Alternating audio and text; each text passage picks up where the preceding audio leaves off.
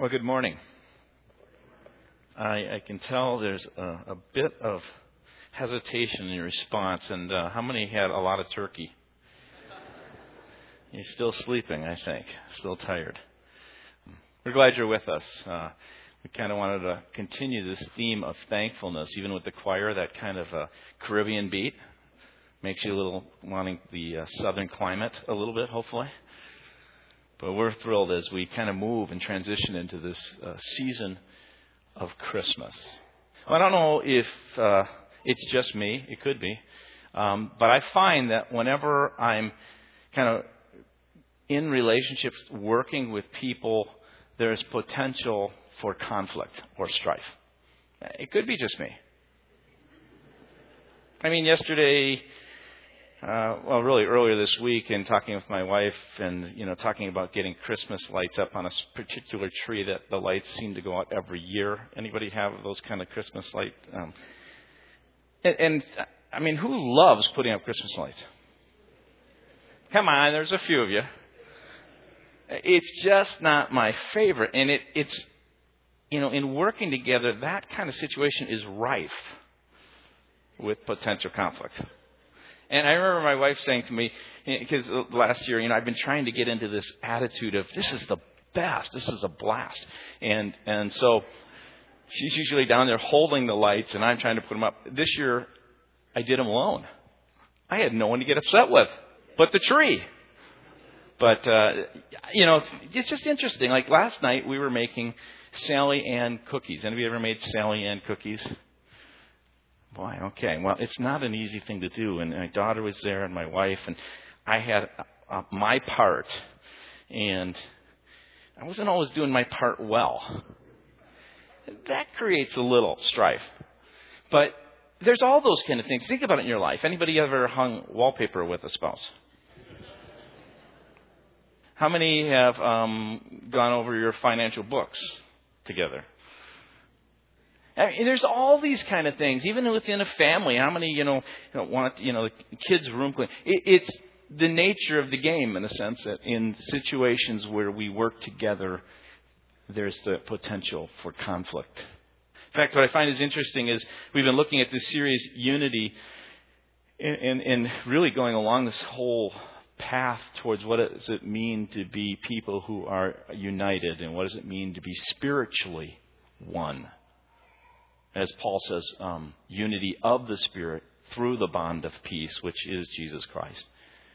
I, I asked those questions, and, and as I was preparing these, this series, in fact, in the first message, I decided to go a different direction for the next three, and I wasn't quite sure as I put together all three of them, but when I got to this one, being the last in this series, um, I knew we needed to talk about the fact that unity, what does it really mean to be diverse, different?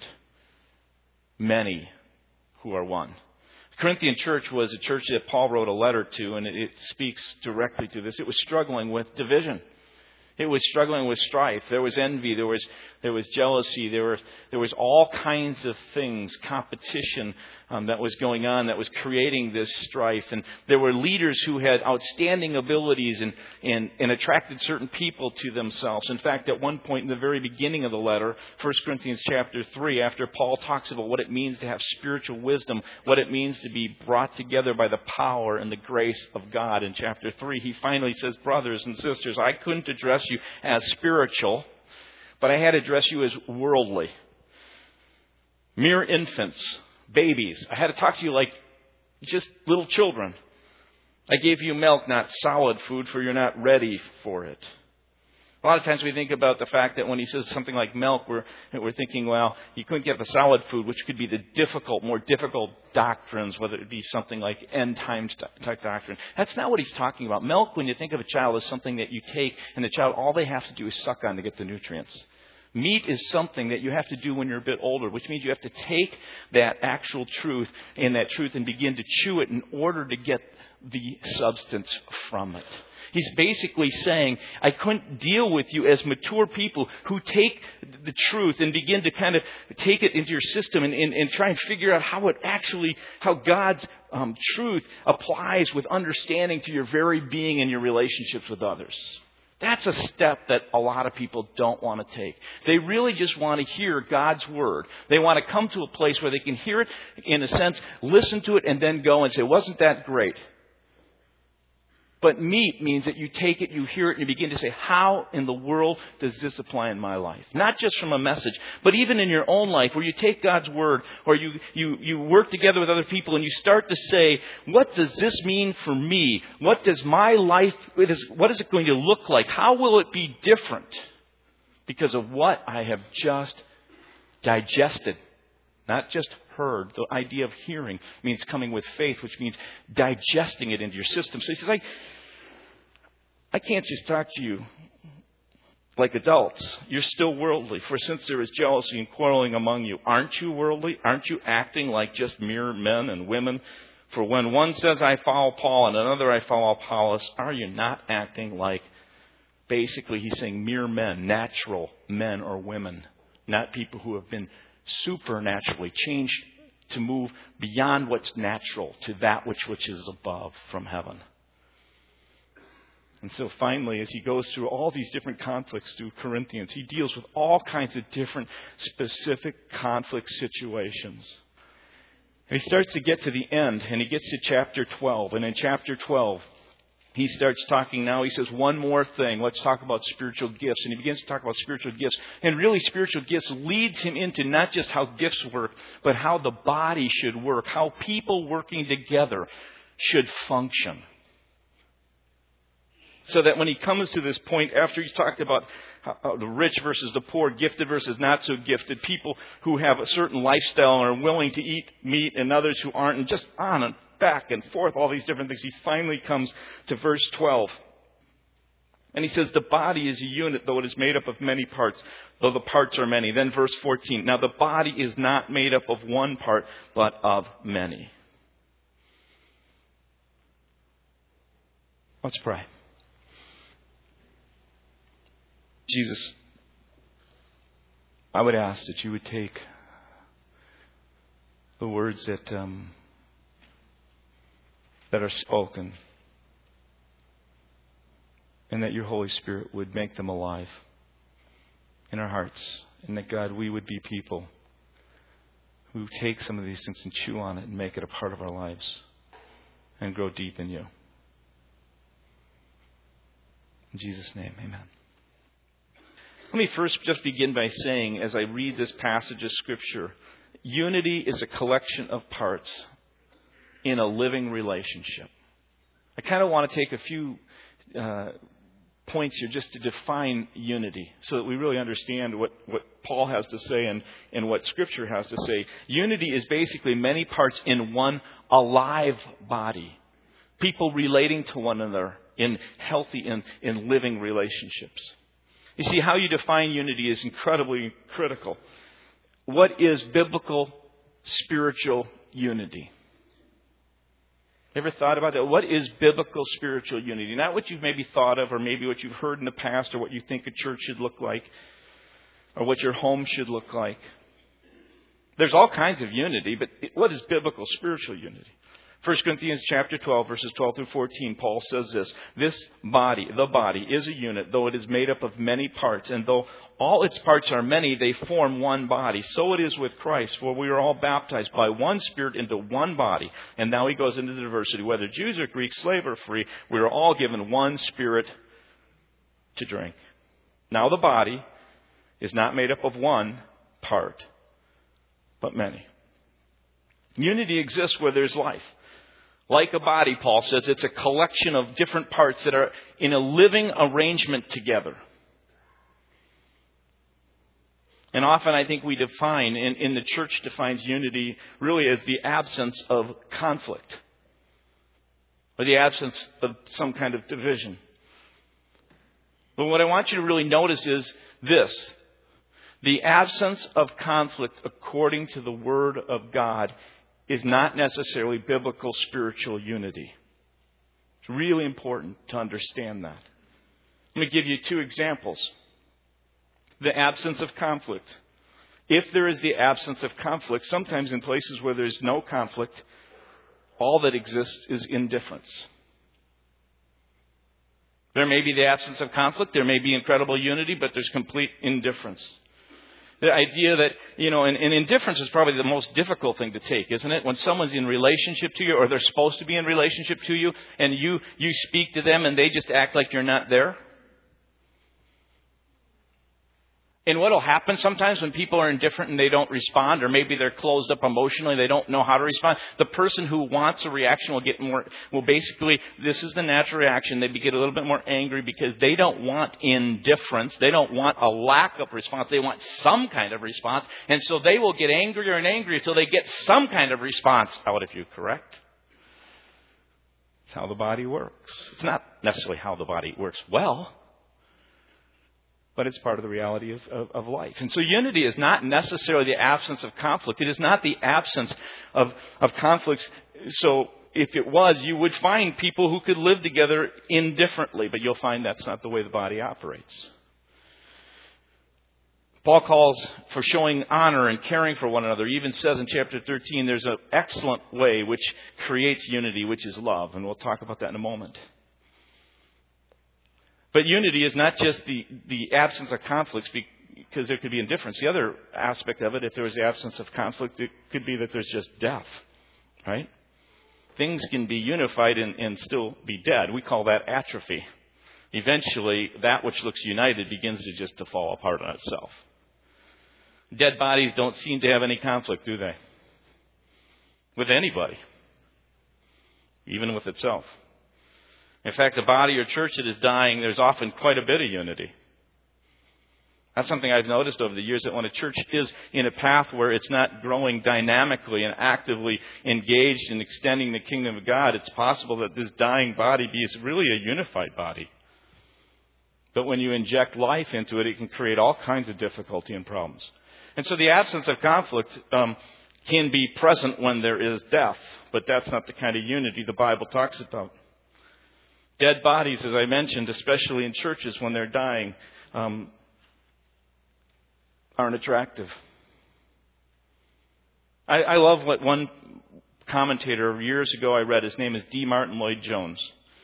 He's one of my favorite authors and preachers of, of a, a generation or so ago. And he would he would say in his commentary, specifically he had some um, commentaries on, on First Corinthians and Romans and other books, he would say that he would much rather have a church like Corinth that was immature, that was alive, and was in conflict. He'd much rather have that kind of a church than a church that you might read about in Revelation, the church of Sardis, where Jesus says, I know your deeds, you have a rep- reputation of being alive, but you are dead.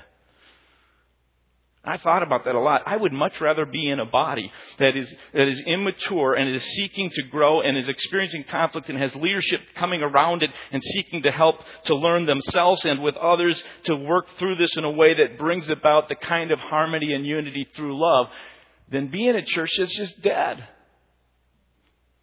That has no life. And so the unity that we experience is not one that is around death or indifference. Unity is about a oneness of collected parts that are living with one another. And when there is life, and where there is life, there will be strife. When there is life, and where there is life, there will be strife. Every New Testament letter that Paul wrote, you can go through almost every one, and you will find that it, there is some kind of conflict that he is dealing with. That's amazing. And, and the one that tends to have the most unity that people look at in the Word of God is the book of Ephesians. But at one point he actually writes, I want you to do an, an all-out effort to maintain unity, because what you're experiencing right now, enjoy, be thankful for, love, appreciate, but recognize that it ebbs and flows. Unity is about many who are one, alive together with all the stuff that comes with living in relationship with one another. And to think there won't be strife is basically Pollyannish. What you do with strife in your marriage, with your family, where you work, at your school, on a team that you may be a part of. And by the way, how many of you are from Wayzata in some way? Well, congratulations to your football team. Very good. But it's how you handle strife. It's how you deal with conflict. One of the things that we're we're working on is is is developing in our church is culture of of peace. This idea that even though there will be strife and we know there will be conflict, that we will seek to, to develop a culture of peace. And there's a ministry that's called Peacemakers, and, and we've been working and, and asking and, and been meeting with some people. How do we begin to integrate this? That this becomes the D N A of who we are, so that we have people who are trained when conflict comes, whether it be in relationship with a spouse or a relationship with a child, or in relationship with someone they work with, or in relationship with someone they attend school with, or in relationship with someone that they minister with, or in relationship to anyone. They will know some good biblical principles of how you deal with that in a way that at least moves it towards peace and unity.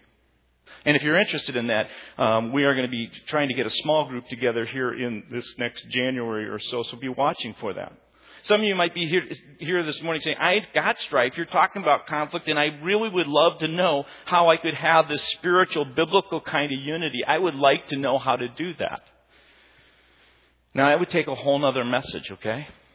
But I do want to encourage you, if you're in that place, um, to give a call to our office, and, and you can talk with Beth Moorhead, and she can set you up with people who have been trained in this ministry, who are called reconcilers, who will help you actually think through and, and process through, and if need be, in some cases, actually sit down with someone else and begin to work through it. And I just, I put that out there. That's a, that's a, it's a great ministry. Unity is also what I call the diversity of parts in a growing relationship, not just a collection of parts in a living relationship, but it's also about the diversity of parts in a growing relationship. Unity is many diverse parts in a growing body. And the growth part of it is important. God loves unity. But you know what? God equally loves diversity. He creates all these incredible differences. It's the way He's created the body. Again, in First Corinthians chapter twelve, verse twelve through fourteen, Paul says the body's a unit. Though it's made up of many parts, and though all its parts are many, they form one body. So it is with Christ. We're baptized into one Spirit, into one body. Whether Jews or Greeks, slave or free, we are all given one Spirit to drink. Now, the body is not made up of one part, of many. And then he goes on and he says, in this passage of Scripture, if the foot should say, because I'm not a hand, I do not belong to the body, would not for that reason cease to be a part of the body. If the ear should say, because I'm not an eye, I do not belong to the body, would not for that reason cease to be a part of the body. He goes on to say, there are all these diverse parts of the body that God made, and He loves them. And we're to celebrate our diversity. We're to celebrate that. And one of the ways that we do that is, first, um, one of the things I've learned earlier on in, in my ministry, I didn't understand and didn't even acknowledge is some of the differences that that were around me. I, I was not crazy about people who were detail people, because they would ask all these questions, and I was kind of more of a visionary. I like to think the picture out there, and, and then they would say, but yeah, but how about chairs? How many chairs will we need? Have you thought about maybe we need food? And I, when I was, I, first of all, I had a hard time acknowledging the difference, and then the next part is to accept that there is a difference, and then these are really important steps, to acknowledge and then to accept and then to appreciate and go, wow, I'm glad you're asking those questions. Go figure it out. No. I didn't realize one of the things I love doing is I love being able to see and understand and intuitively understand trends and to move those things forward and to help kind of jumpstart and energize and get things going. But I also began to realize after a period of time, and I began to acknowledge, and then I began to accept, and then I began to appreciate the fact that I need follow-through people. I need people who are just steady and remain on task, and they love to stay with something and see it grow and develop and mature and move in a certain place. And, and after I get something going, I'm the kind of person who goes, well, what else? It's really important to understand that that God has placed all these different kind of people around us for the very purpose of helping us to grow, helping us to understand ourselves, helping us to understand one another, helping us to understand how we can accomplish things together, because we need each other. The eye needs the hand, and the foot needs the mouth, and all the parts of the body are needed together. Our tendency is to push for the sameness. Not what I call biblical spiritual unity. It is the tendency of, I think, every person. Because there's a, sa- there's a there's a sense of security that if you can think like me and act like me and be like me, I feel okay. I mean, it just, just drives a lot of things. We, we, we feel far more secure when a person thinks like us. We feel far more secure if a person isn't having some doubts. We feel far more secure if someone doesn't challenge the status quo. Biblical spiritual unity, though, is, is, and this is important to know, it is not uniformity. We are not identical. In fact, when you think about it, identical things are more a freak and abnormality of nature than they are natural. Isn't that right? Think about it. In fact, we're so in desiring to have things the same and identical and uniform that we are spending billions of dollars seeking to clone anything and everything, correct? There's this real move and push to try and, and do that. But uniformity demands that people be identical. Such an atmosphere strives for people to have identical spiritual thoughts, identical spiritual ideas, identical spiritual convictions, identical spiritual emphases in their heart. So whatever becomes a person's passion, it has to be the passion of everyone else, and we don't allow for that kind of diversity. Whether churches admit it or not, many churches promote this idea of unity. They would rather say they don't, but this happens, I think, so naturally because it's the bend of all of us. It's the bend of institutions. What is super, or the word supra means above nature, or spiritual, is diversity and difference. As Paul writes, now the body is made of one part, not of one part, but of many. And these parts are diverse. There are eyes, ears, arms, legs, so many diverse and different parts. And the problem with pursuing unif- unity that is just merely uniformity is it doesn't allow for the individuality.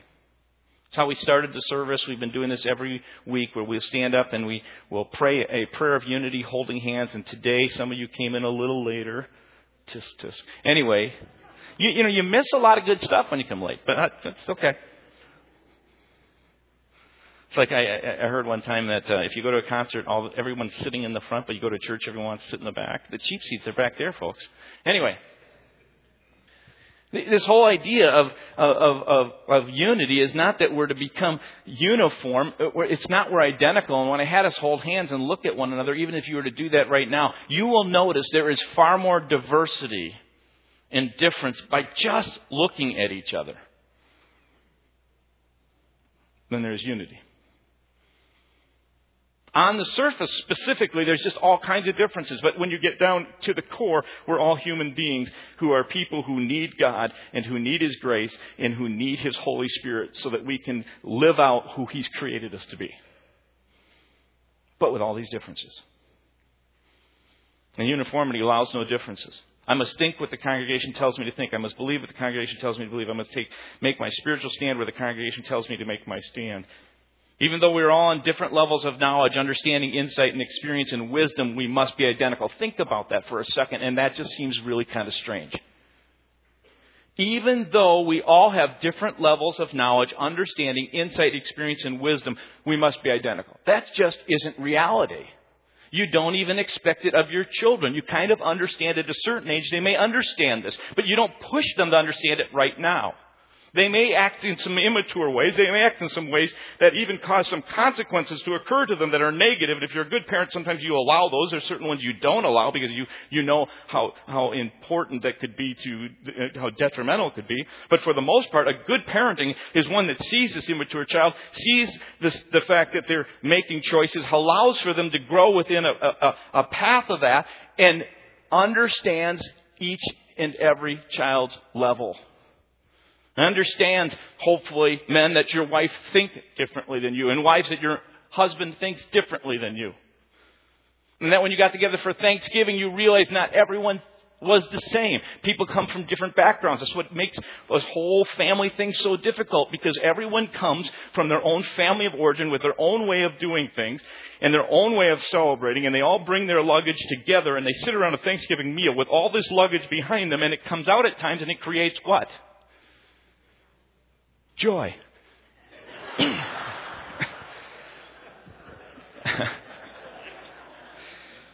Where are you guys?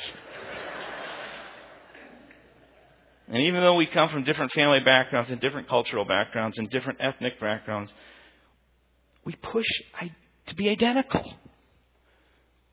And we don't celebrate and enjoy. We don't, we don't acknowledge and accept and then begin to appreciate the differences that are, are among us, and the, the different levels of maturity, the different levels of understanding, the different levels of seeing life. One may see it from a Western viewpoint, one from an Eastern, one may see it from South American, one may see it from North American, one may see it from European. And the reality is, one of the great things of the gospel, one of the reasons the gospel has traveled all throughout the world, throughout all the ages, is because it is above every culture. Praise God. And praise God, it's not limited by a Western culture. In fact, we're going to see huge changes in the years to come, because you know what? There are more believers, more followers of Jesus in cultures outside our Western culture than there are inside it right now. And do you think that's going to bring changes in the next twenty, forty years? You better believe it, because they look at life differently than we do.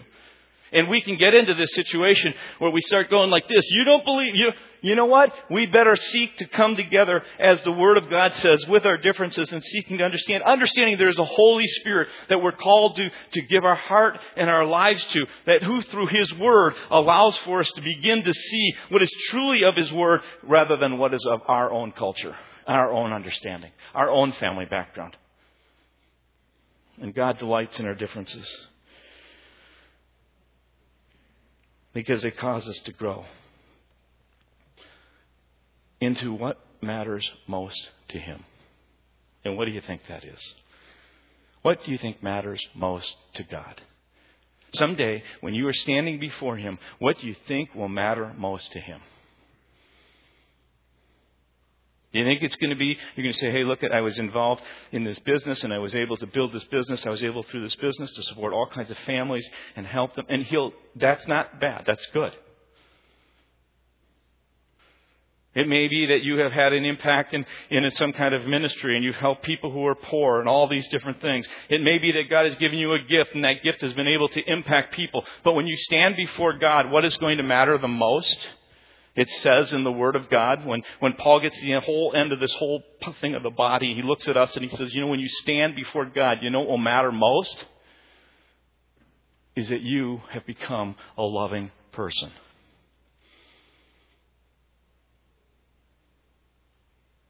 That you will be formed for the whole purpose of the death of Christ on the cross was to bring together a people. It was a, it was not just for you, it was for all of us, but that you will personally be formed, and we as a body will be formed, so that when someday God looks at us, He says, and He looks at you and He says, you have become formed into the image of Christ. Your character has become like His character. I look at you, and today you are a different person than you were twenty years ago. In fact, you're a different person than you were ten years ago. In fact, you're a different person than you were a year ago. In fact, you're growing, because you're, you're taking the meat, and you're beginning to, to process this truth and digest this truth, and it's beginning to affect the way that you live, and, and how you look at life, and how you interact interact with people, and it's beginning to break down these, these habits and patterns. It's beginning to break curses from generations that you've carried. It's beginning to bring about a freedom in your heart, so that you walk with God in such a way that His Spirit indwells you, and you hear His voice, and you walk in the presence of God. And you're filled with His love. And your character has become conformed to His, so that you are full of love and joy and peace. And you are patient, right? You're kind, and you're good, and you're faithful, and you're gentle. And you're even growing in your ability to control yourself at Thanksgiving dinners. Well, we shouldn't go so far, I guess. But anyway, so Paul says in First Corinthians thirteen, I've been talking to you about a whole bunch of stuff, all kinds of things. There's spiritual gifts. There's all this stuff that I've been talking about. But there's one thing that underlays it all, that is foundational to it all, because someday when you stand before God, this is what is going to count. He said, if I speak with human eloquence and angelic ecstasy, but don't love, I'm nothing but a creaking of a rusty gate. If I speak God's word with power, revealing all His mysteries, making everything plain as day, and if I have the faith to, to say to a mountain, jump, and it jumps, but I don't have love,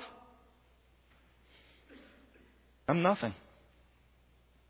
If I give everything I own to the poor and even go to the stake to be burned as a martyr, but I don't love, I've gotten nowhere. So no matter what you say, What I say, what I believe, what I do. So no matter what I say, what I believe, what I do, I am bankrupt without love. Indifferences, folks, force us to love. It forces us to do what doesn't come natural. And so unity is not just a collection of parts in living relationship. It's a collection of diverse parts in a growing relationship around this whole concept of love. And I just wrote the last, it's an arrangement of parts in a dynamic relationship. In a dynamic relationship. Unity, many diverse parts in an active and dynamic relationship. We celebrate our differences, and Paul lists a number of ways.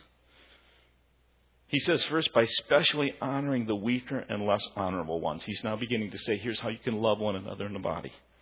First Corinthians chapter twelve, verse twenty-one says, the eye cannot say to the hand, I don't need you, and the hand, head cannot say to the feet, I don't need you. On the contrary, those parts of the body that seem to be weaker are indispensable. And the parts we think are less honorable, we treat with special honor. Isn't that neat? Special honor, because those who are weaker are less resourceful. Guess, think about it. Those who are weaker, those who are res- less resourceful than us teach us something about God. They teach us something about how much God loves. You see, those that are weaker and don't have some of the abilities we have are those that show us sometimes in ways that we can never, ever ourselves experience how to trust, how in our in their brokenness they lean on God. Often you can look at the weaker member and go, God, thank you for them being here. I read a letter a, a week ago about a group that we have of physically um, and and mentally uh, challenged people who meet on Tuesday night. And, and the, the person who wrote the letter just talked about the incredible love that's displayed among that group. And I look at that group and I go, as I've seen that group, and they form and they worship. They sing with their hearts. They're so engaged. I go, they really don't care too much in one sense about what they're singing. What they care about is just giving praise to God. And I'm ashamed. And it says give special honor to those. And then he goes on and he makes another point in verse twenty-three, verses twenty-four, first part of it. He says, cover those who need covering, which is an interesting thing. And the parts that are unpresentable are treated with special modesty, while our presentable parts need no special treatment. We all know that we have parts of our body that we cover uh, for the, the reason of modesty, that we don't leave uncovered so that it doesn't bring shame or embarrassment. He says, and the parts that are unpresentable are treated with special modesty, while our presentable parts, they don't need special treatment. Special covering, because those, just like parts of our body that are left uncovered, there are those in our body who, dis, who due to sinful choices, or maybe through the choices of someone they're close to, it may be a child, feel shame. They feel guilt. They feel this sense of rejection. They feel so embarrassed. And what do we do? We can either do one thing. We can either look at them and judge them and go, I can't believe, what a stupid choice. I would never make that choice. And we can leave them exposed to their shame. Or we can, as a church, learn to do this really well. And this is what I'm going to talk about when we get into the first of the year around Galatians and choosing how to do this. That we chose to do really well not to ever stand in judgment, because Jesus himself said that if a person doesn't keep my word, I do not stand in judgment of them. Jesus says that. How can we? What Paul is making very clear is that one that's left exposed in shame and guilt because of what maybe choices they've made, or choices their kids have made, or choices they've made in their business, whatever it is, wherever it is. You know what the loving thing of the body is to do?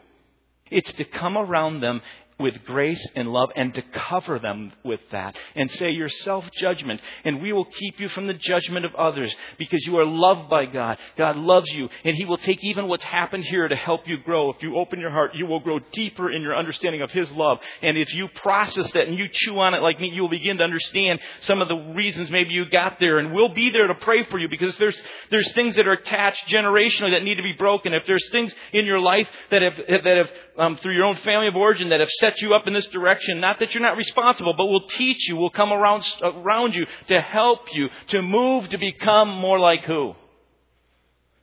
Christ, Jesus. I uh, I love this This last, I'm just going to read you this closing illustration here from Tony Dungy's book, Quiet Strength. Because as you come to the end of this chapter, of chapter twelve, you know, he says some other things. But right before it, he, he says, God has combined a range of members of the body and has given special honor, greater honor to parts that lacked it, so that there should be no division in the body, but that its parts should have equal concern for each other. They should love one another, so that if one part suffers, every part suffers with it. If one part is honored, every part uh, rejoices with it. Special care, because the bottom line is we need each other. Tony Dungy writes, Lauren and I had taken in foster children when we were first married. This is when they're first married. They don't have any kids at this point. God has blessed us with material resources that would allow for us to take uh, care of more children than our three. He had at this point three children a little older in age. At the same time, I'm not always quick to make a decision, he says. Adding children to our family struck me as the kind of decision that was worth taking some time to contemplate. The fact that the process took some eighteen months gave me some comfort. Having worked with foster care system in Pittsburgh, I knew the statistics. Well over half a million children were in foster care, and countless more awaited adoption. We had helped some of these kids for a short period of time, overnight, a week, a couple months. But my wife wanted to help kids in a more permanent way. And I knew we could make all the difference in the world to at least one child. I needed to learn more, and I wanted to think and pray through our decision. We made an appointment to visit adoption agency. That was his way of learning more. Our purpose was to gather more information so we could better evaluate our decision. As more of a formality than anything else, he says, at the close of the meeting, we asked, how long could we expect this process to take? The answer shocked me. If you're looking to adopt an African-American or biracial child, you can have one immediately. I was floored. My, my mind raced. My time to think things through had just been tossed out the window. We, I, um, we thought it would take a year and a half, he said to her. Oh, if it does, if you want to adopt a white baby or want to adopt inter- internationally. However, the need is so great for domestic minority children that we are pretty much always in need of adoptive parents. At that point, I knew my answer was clear. I looked for clear signs when making career decisions, but this was probably the clearest sign I had ever received. I guess God had been just holding back his clearest sign for something critical like children who needed a home. That way he knew that he, he could be sure I got it right. Adopting a child immediately was quite a transition to contemplate. As a family, we talked and prayed together about the impact of adoption and how it would impact our family. A couple months later, in August two thousand, we adopted Jordan. When we took Jordan to get his first shots, we thought it was a little odd that Jordan didn't cry. Then one afternoon when he was about five months old, I was home alone with him, probably engrossed in a football game, I'm afraid. When he fell off the bed, it hit him, his head pretty hard, and he didn't cry. Then they noticed Jordan didn't react to other things that would normally cause pain and tears. So he says, we took him to the pediatric neurologist in Tampa and started asking more questions. We learned that unlike most babies, Jordan hadn't cried in the hospital after birth when he was given even eye drops. And after a series of tests, Jordan was diagnosed with congenital insensitivity to pain. Jordan is missing a gene, it turns out, and therefore doesn't feel pain the way other people do. But through Jordan's weakness, I have learned so much. Jordan has built this man's character. Jordan has taught this man to love. Through Jordan, I realized that God allows us to feel pain for a reason, to protect us. God uses many things to show us what to avoid. Painful consequences often teach us lessons quickly. For example, like most kids, Jordan loves cookies. Warm cookies certainly aren't bad for you, at least in moderation. But they are harmful if they're still in the oven. Jordan would reach right in to pull out the piping hot cookie sheet with his bare hands. Then he would begin to eat the cookies without even realizing he was hurting his hands and mouth in the process. Even a trip to the emergency room didn't help him understand that he was injuring himself. Lauren and I have to teach him the consequences of right and wrong and dangerous activities in order to protect him. Pain isn't available to him as a teaching tool. Prior to this, I hadn't thought much about the way God uses pain to protect us from further negative consequences down the road. With Jordan, this has become obvious. Pain prompts us to change behavior, but that is destructive to ourselves and to others. In fact, pain can be a highly instructive teacher. Jordan also has some other special traits, like an uncanny ability to process phone numbers. We view Jordan, our son, as a special blessing. Jordan personally illustrates for us some of the wonders of God and his plan for us. Watching the impact of that single missing gene reminds me how intricately each of us have been designed and created. Jordan has taught us so much, he says. We have grown so much. We have come to appreciate the differences, even in something like this child in in in responses of their son, Jordan. I'm going to ask you just to bow for a moment to your, your hearts and heads. And we're just going to take the last part of this time and just praise God and just acknowledge how great He is, how big He is, how diverse He is, and how different He is, His ways and our ways. And I'm going to ask you to just stop and consider. I don't know what it is. I could pull out certain practical things, but you know what? God may have spoken to you specifically about one thing. It could be about taking uh, the word and beginning to chew on it, making a difference in your life. It could be as simple as there's someone who is near you who is different, and that God is causing you to stretch and to learn to love and understand.